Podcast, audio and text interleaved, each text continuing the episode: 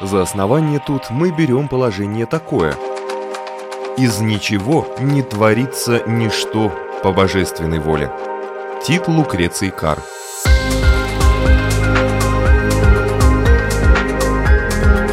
Дерзкие теории, смелые гипотезы, предположения, которые завтра могут стать аксиомами. Программа обо всем, что нас окружает. Природа вещей – на Латвийском радио 4.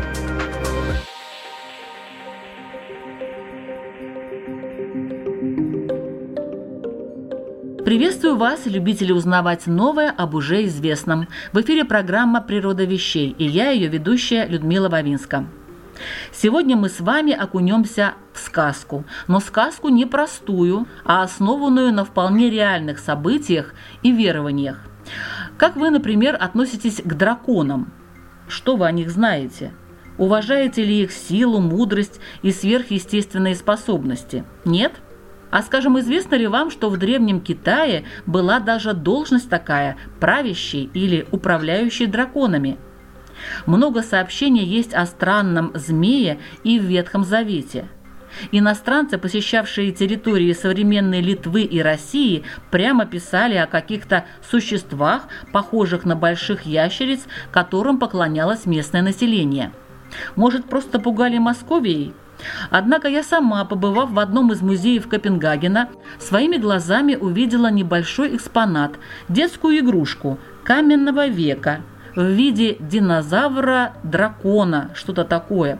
Так что есть многое на свете друг Горацио, что и не снилось нашим мудрецам, как писал Шекспир. Ну что ж, я надеюсь, вас достаточно заинтриговало. Тогда представляю нашего гостя Алексей Комогорцев, исследователь, историк, публицист, главный редактор альманаха «Волшебная гора». Он написал пять книг о различных интересных явлениях и вещах. Добрый день, уважаемый Алексей. Добрый день. Хотелось бы понять, а не путают ли люди изначально драконов с большими змеями? Может быть, это просто змеи? Как раз э, есть обратная ситуация. Вот, э, опять же, известное сообщение из Литвы из Жемайтии, в котором рассказывалось о том, что люди поклоняются неким ящерицам. То есть Сигизмунд фон Герберштейн, который, собственно, автор этого сообщения, он описывает вот этих вот существ и называет их змеями. Хотя змеями они не являются. То есть у них есть конечности, они больше похожи вот на таких вот ящероподобных животных. Поэтому зачастую имело место в истории наоборот. Ситуация, когда драконоподобных, ящероподобных существ, их называли змеями. Первое упоминание, скажем, о драконах.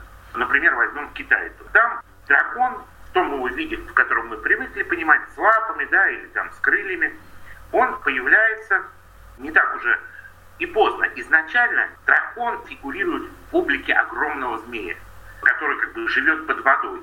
Такого рода змеи, они аккумулировали первичные энергии, да, считались хранителями первичных вод.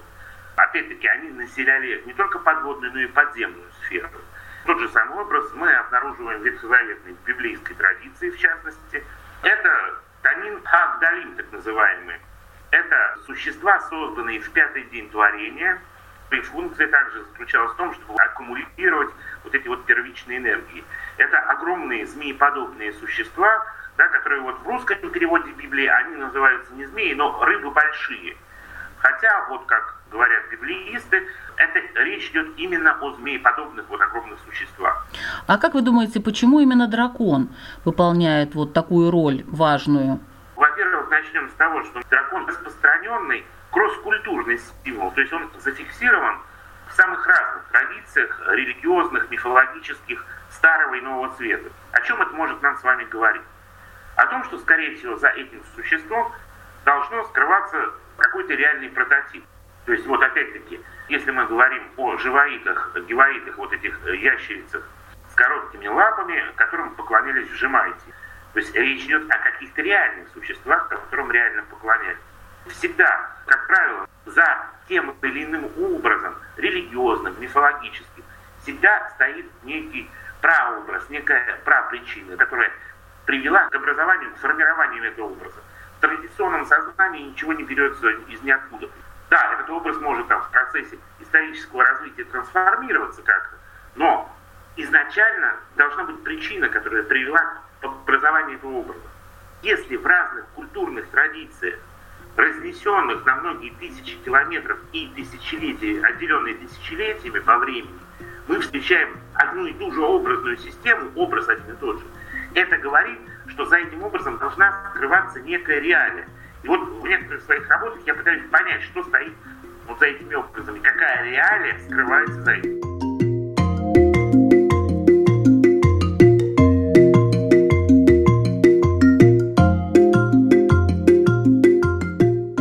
В Древнем Китае дракон был символом императорской власти.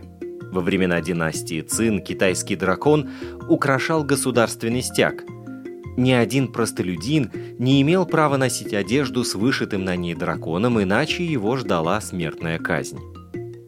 Многочисленное семейство китайских драконов подразделялось на несколько типов. Четыре главных брата дракона были связаны с морями, располагавшимися по разным сторонам света. В свою очередь небесный дракон Тянь Лун охранял богов, дракон скрытого сокровища Фу Цан Лун стерег под землей драгоценные камни и металлы. Дилун заведовал морями и реками, а от Инлуна зависели погодные явления. Каждый дракон изображался в своей цветовой гамме. Самый могущественный был как золото, то есть желтого цвета.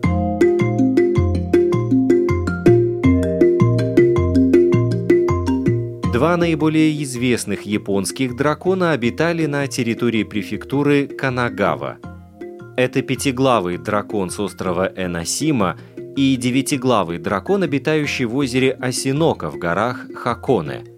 Дракон редко показывался на глаза людям, но если взывать к нему, он мог спасти от шторма, устроить прилив или отлив при помощи специальных талисманов, которые могли быть подарены и обитателям побережья.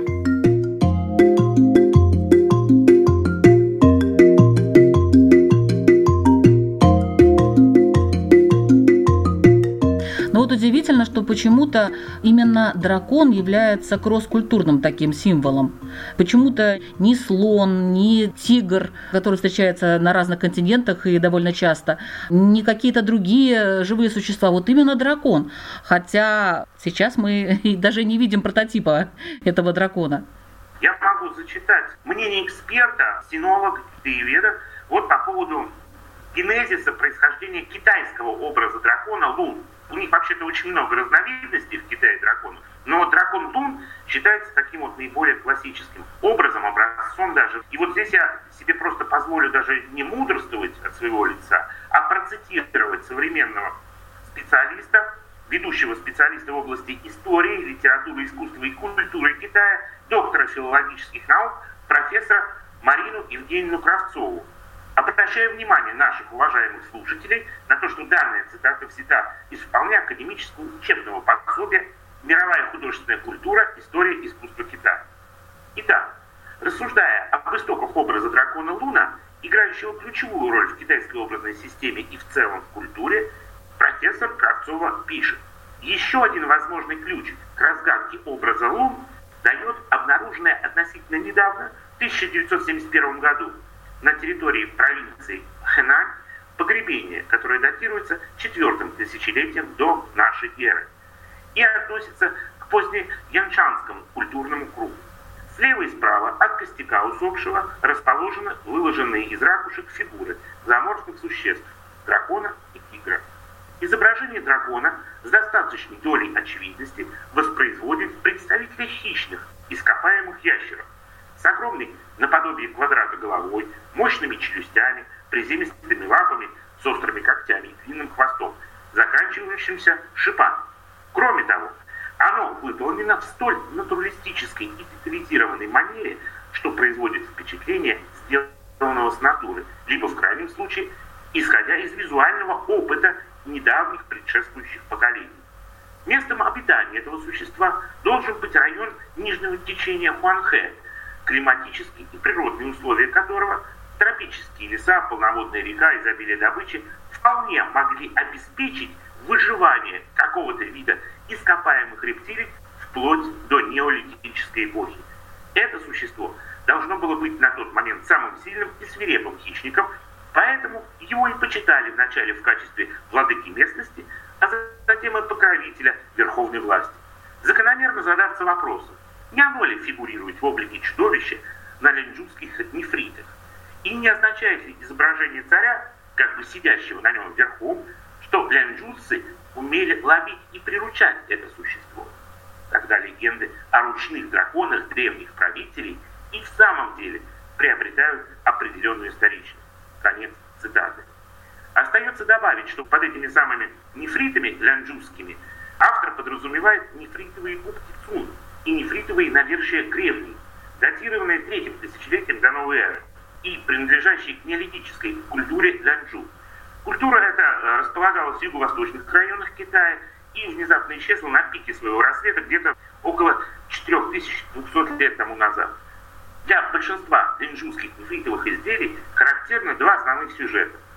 В первом, так называемом зверином, варьируется изображение головы драконоподобного существа с огромными круглыми глазами и свирепо оскальной пастью. А вот второй сюжет, для него характерны изображение чудовища, чуть дополненного как бы фигурой, сидящего на нем верхом человека, увенчанного головным убором из перьев, ну вот как в американских индейцах. Специалисты полагают, эксперты вполне академические, что за вот этими образами дракона должно скрываться какое-то вполне реальное существо.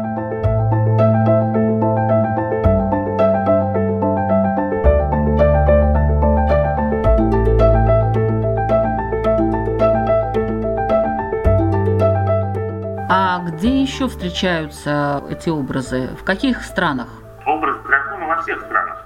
Давайте мы обратимся к наиболее древнему образу.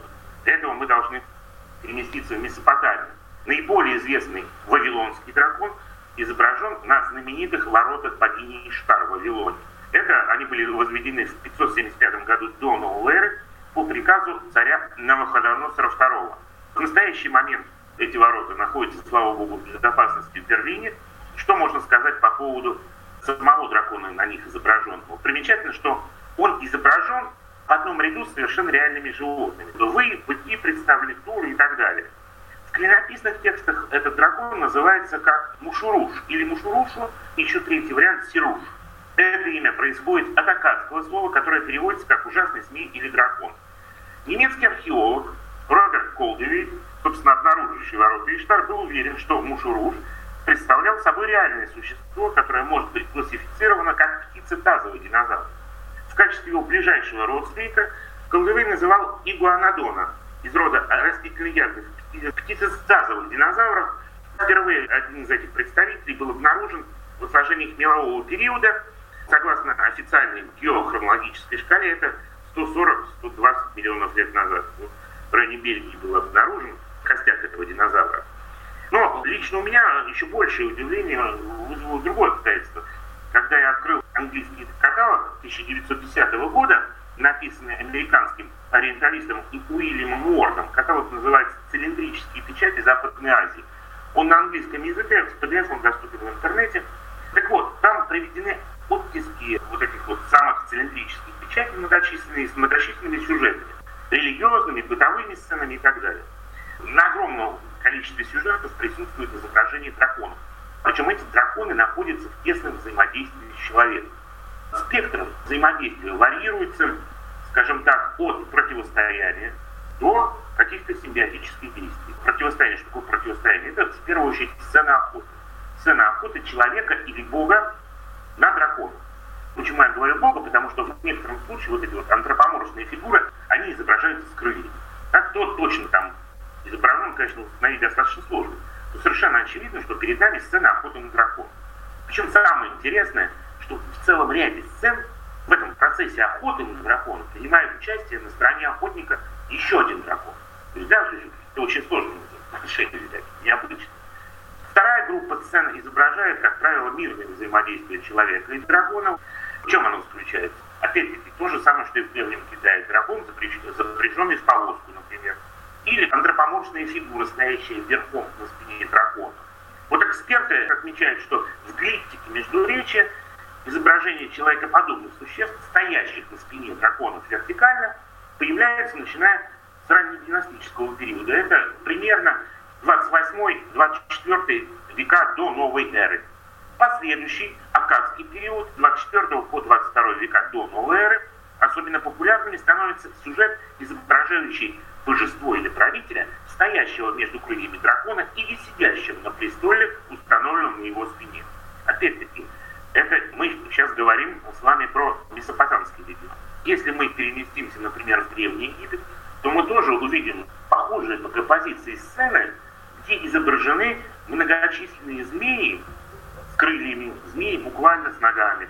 Такие вариации образа дракона. Опять-таки, люди, стоящие на змее, ну или антропоморфные, человекоподобные фигуры, стоящие на змее. В частности, очень широко подобного рода образы представлены на изображениях из книги Амдуа.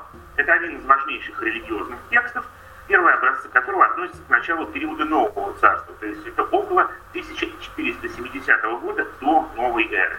По времени, в принципе, это примерно совпадает с месопотамскими соответствующими изображениями. Они встречаются, извините, в Восточной Сибири.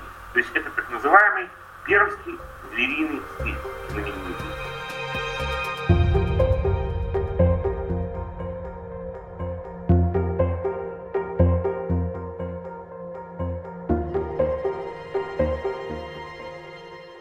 Визитной карточкой пермского звериного стиля является как раз изображение ящера. Ящера и человека, стоящего на нем, ну, не человека, человека скажем так. Человека подобной фигуры, стоящей на ящере или сидящий на нем верхом, передвигающийся. Этот сюжет прям очень характерен для именно пермского звериного стиля. Почему это, опять-таки, образ да, повторяется, воспроизводится?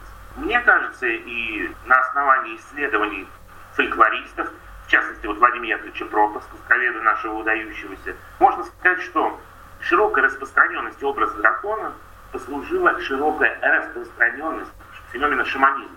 Известно, что шаманы в разных частях света, на Аляске, в Австралии, где-то еще, они грезят, у них как бы вот эти вот переживания, связанные с измененными состояниями сознания, они одинаковые. У них фигурируют как бы одинаковые образы и прочее, прочее. В которых, кстати, вот представлен как раз вот этот вот феномен чудовища. Дело в том, что в архаических культурах, относящихся к периоду неолита и глубже, или дракон, или чудовище, оно не воспринималось как вот сейчас нами. Дракон воспринимается, змей-дракон, как противник. Мы читаем сказки, змей это супротивник. Его надо победить, чтобы отвоевать там сокровища, которые он охраняет. А в более архаических слоях мифологии змей является подателем этого сокровища. То есть он сам открывает это сокровище человеку. И с этим связано как раз многочисленные инициации или посвящения, в которых фигура змея выполняет вот эту вот функцию, благодаря которой человек, будущий шаман, приобщается вот к этим сверхъестественным способностям. Змей, дракон, чудовище является носителем этих сверхъестественных способностей. Опять же, в той же самой раввинистической традиции, зафиксированной в Мидрашах и Торгумах, змей до своего падения передвигается вертикально. Вот привожу цитату. Раби Гашая Раба сказал, восхитителен был он, стоящий прямо как тростник, и ноги были у него. Это относительно змей. Более того, в книге «Бытия», если мы обратим внимание, древний змей наделен, ну, в общем-то, недюжинными интеллектуальными способностями. О нем буквально говорится. Змей был хитрее всех зверей полевых, которых создал Господь Бог. Более поздние комментаторы Торы описывают эдемского змея как существо, которое обладало даром речи и по своим умственным способностям превосходило всех других животных. Средневековый ученый, раввин, философ и толкователь Торы Авраам бен Мейер ибн Эзра без обиняков заявляет, то есть, ну, пишет, змей был говорящим и прямоходящим, а тот, кто наделил человека разумом, наделил им и змея. Более того, согласно ветхозаветной традиции, не Адам, а эдемский прямоходящий змей являлся настоящим отцом Каина. Известный представитель цфатской каббалистической школы Машека Кардавера в работе «Пальма двора» писал, «Знай, что Каин был воплощением зла и происходил от змеи. Это мы находим в ядре представлений, лежащих в основании и христианской, и иудейской, и исламской традиции. То есть это очень серьезно.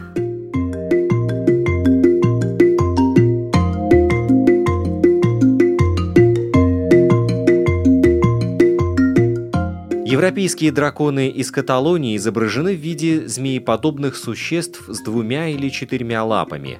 Их дыхание ядовито, а касание способно убить. Драконоподобные виверны о двух ногах упоминаются и используются в качестве символики английской культуры еще со средневековых времен. В русских народных сказках образ дракона – Змей Горыныч. Это говорящее существо с тремя головами, чешуйчатым хвостом и медными когтями, которое способно дышать огнем, выпуская дым из ушей – Перемещается змей по воздуху, может жить на горе или на дне моря, но чаще всего обитает в пещере.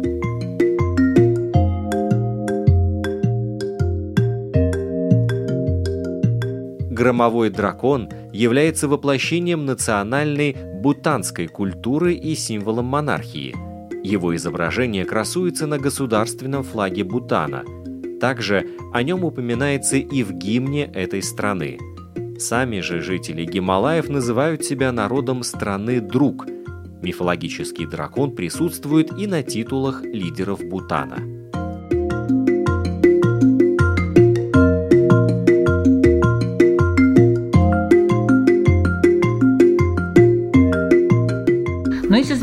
Интеллектуальный, то насколько его вообще можно приручить? Может быть, с ним можно просто дружить, советоваться? Держать его как домашнюю зверюшку, наверное, не очень правильно. Давайте мы сейчас не фантазировать, а давайте вот опираться, например, на факты. Да, то есть какие-то факты, которые имеются хотя бы в нашем распоряжении.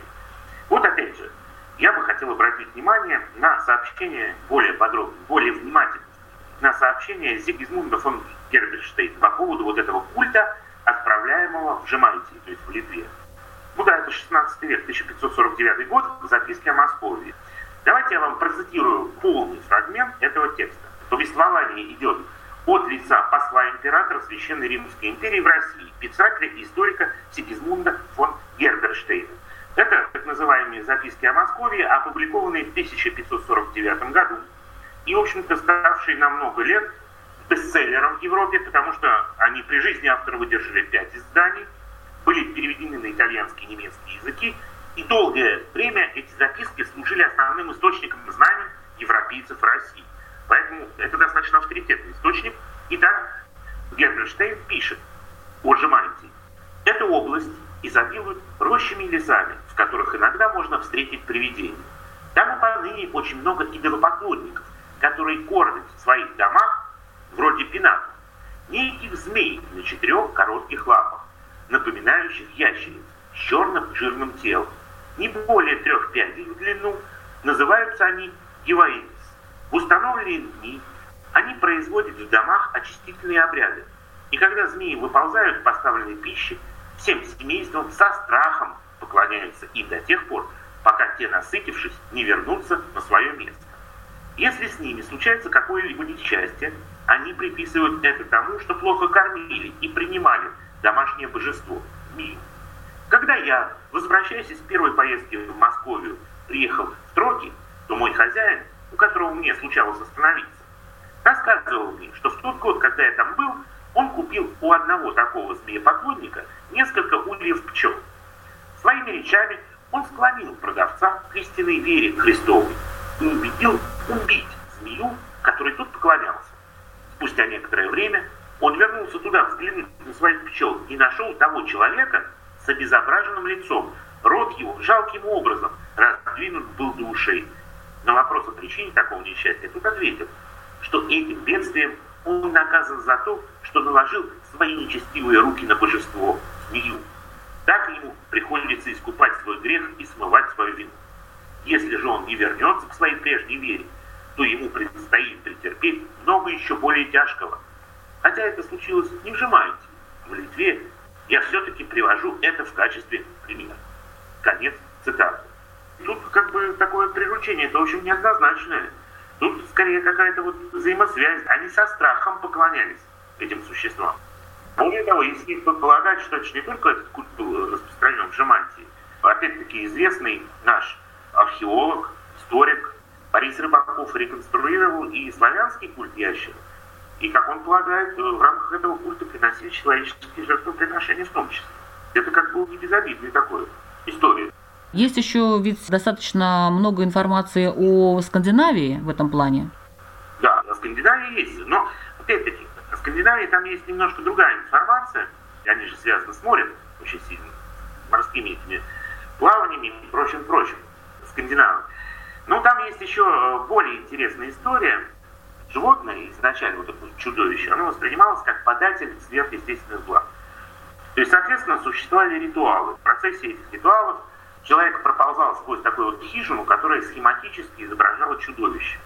Собственно, эти ритуалы, они были приняты и в Австралии, и в Новой Зеландии, в общем-то, аборигены до сих пор в некоторых таких отдаленных регионах, они продолжают эти обряды воспроизводить. Одна из форм посвятительного обряда состояла в том, что вот этот вот посвящаемый, будущий шаман, пролезал через некое сооружение, имевшее форму чудовища, чудовищного животного. Самое интересное, что связь такого рода посвятительными сооружениями обнаруживается в североевропейском храмовом зодчестве. В данном случае я говорю о феномене скандинавских средневековых каркасных церквей ставкирок.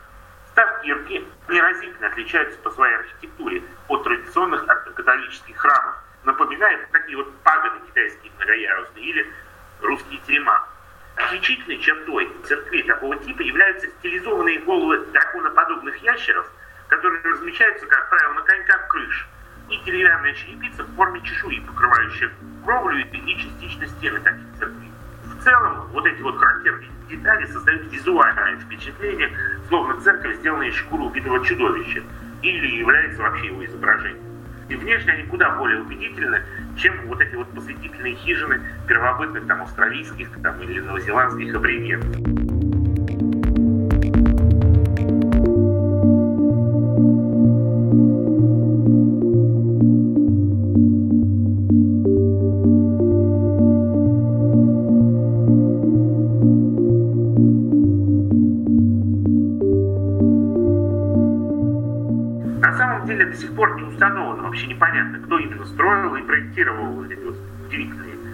Здания, сооружения, и где вообще были первые прототипы возведены. Считается, что в Дании эта традиция появилась гораздо раньше, чем в Норвегии, то есть где-то между 11 и 16 веками. В то время было построено около двух тысяч таких церквей, большинство из них эксперты относят к 12-14 векам.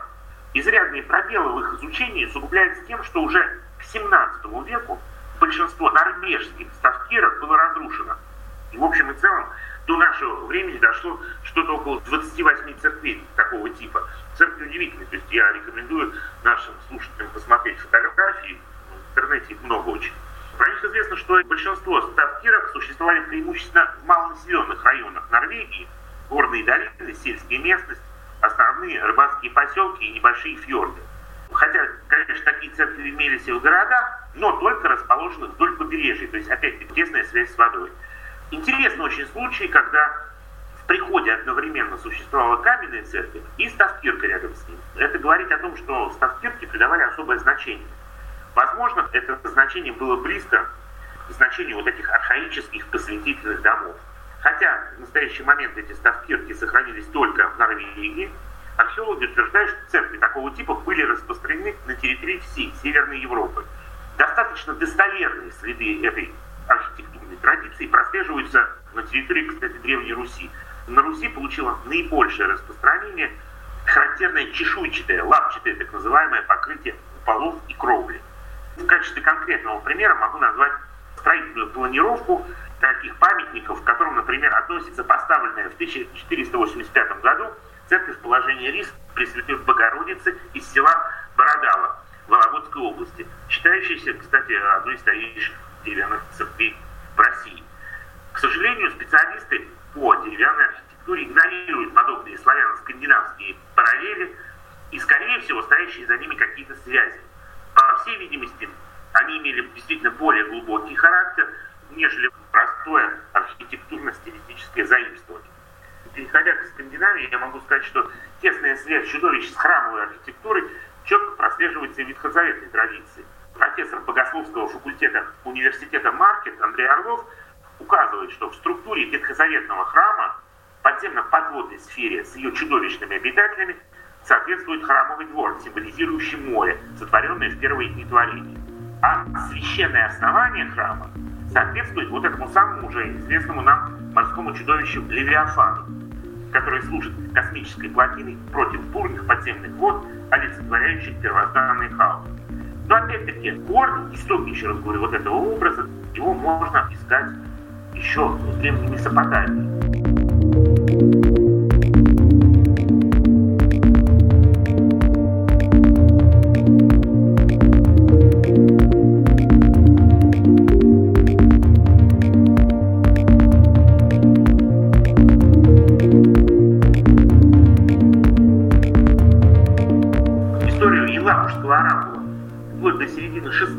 Века существовавшего на месте развалин Елабужского чертового городища. Это при слиянии реки Тоймы с Камой. Место это ведет свое название от змея Оракула или черта, который жил в находившемся на этой горе языческом храме. Данные, которые мы апеллируем, они зафиксированы русским путешественником и географом Николаем Петровичем Рычковым, исследовавшим по заданию правительства в 1769 году Камские окрестности. Вот он писал, опять-таки, процитирую по поводу этого оракула следующее. Все вместе бывал храм древних язычников, обитавших всей стране. Он славен был вещуном или оракулом, который будто бы в нем находился, и ответы от него подаваемые были столько почитаемы, что со всех сторон народ стекался к нему для вопрошения. Повествует еще, что внутри храма сего обитал ужасной величины змей, которого бесчеловечные жрецы обыкновенно умилостивляли приношением ему в жертву людей иноплеменных, и сим его питали. То есть, опять-таки, согласно преданию, вот этот а, оракул, огромный змей, он имел крылья. Даже сейчас на месте этого чертового городища стоит памятник вот этому чудовищу, крылатому змею огромному. Кстати, тут мы переходим к следующей теме. Как правило, на самом деле, настоящее змееборство – оно заключалось не в буквальном убиении, смертоубийстве чудовища. Оно заключалось в смирении его. В этом смысле, наверное, ключевую роль в качестве примера назову, опять-таки, очень знаменитый сюжет иконографический. Это чудо Георгия Осмеи из Старой Ладоги. Это наиболее древняя фреска, на которой изображается драконоуборческий подвиг святого Георгия Победоносца. И там на ней показано, что Георгий не убивает змея, он просто покоряет, смиряет его силой своего духа, изображен Георгий на коне, а вот рядом стоит, значит, Георгием идет некая девушка, княгиня с венцом княжеским, княжеским на голове, и она ведет на поводу усмиренного вот этого вот ящера. Кстати, эту проблему весьма рекомендую, про просматривает в своей работе, которая называется «Змееборство Георгия в сфере фольклора». Это такая статья очень интересная. Она была написана еще, так сказать, в застойные годы, она очень интересно, необычным углом показывает культ Святого Георгия. Оказывается, что культ Святого Георгия далеко не просто воспринимался церковью, то есть он не просто как бы входил в церковный обиход. До сих пор вот этому змееборческому эпизоду Святого Георгия очень осторожное отношение. Весьма рекомендую нашим слушателям познакомиться с этой работой «Змееборство Георгия» в свете фольклора. В своем первоначальном этапе он не убивает чудовище, он его смиряет.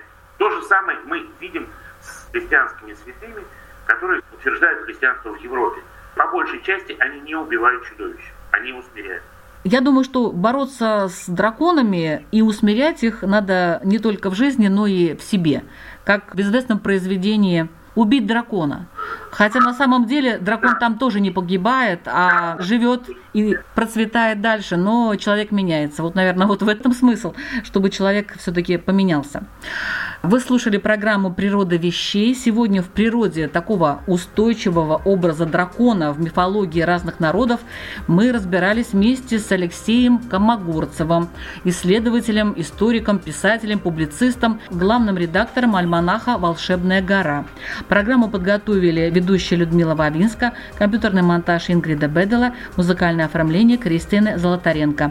Программа «Природа вещей» выходит в эфир по четвергам в 3 часа дня и по субботам в 16.10. Просто послушайте, это интересно.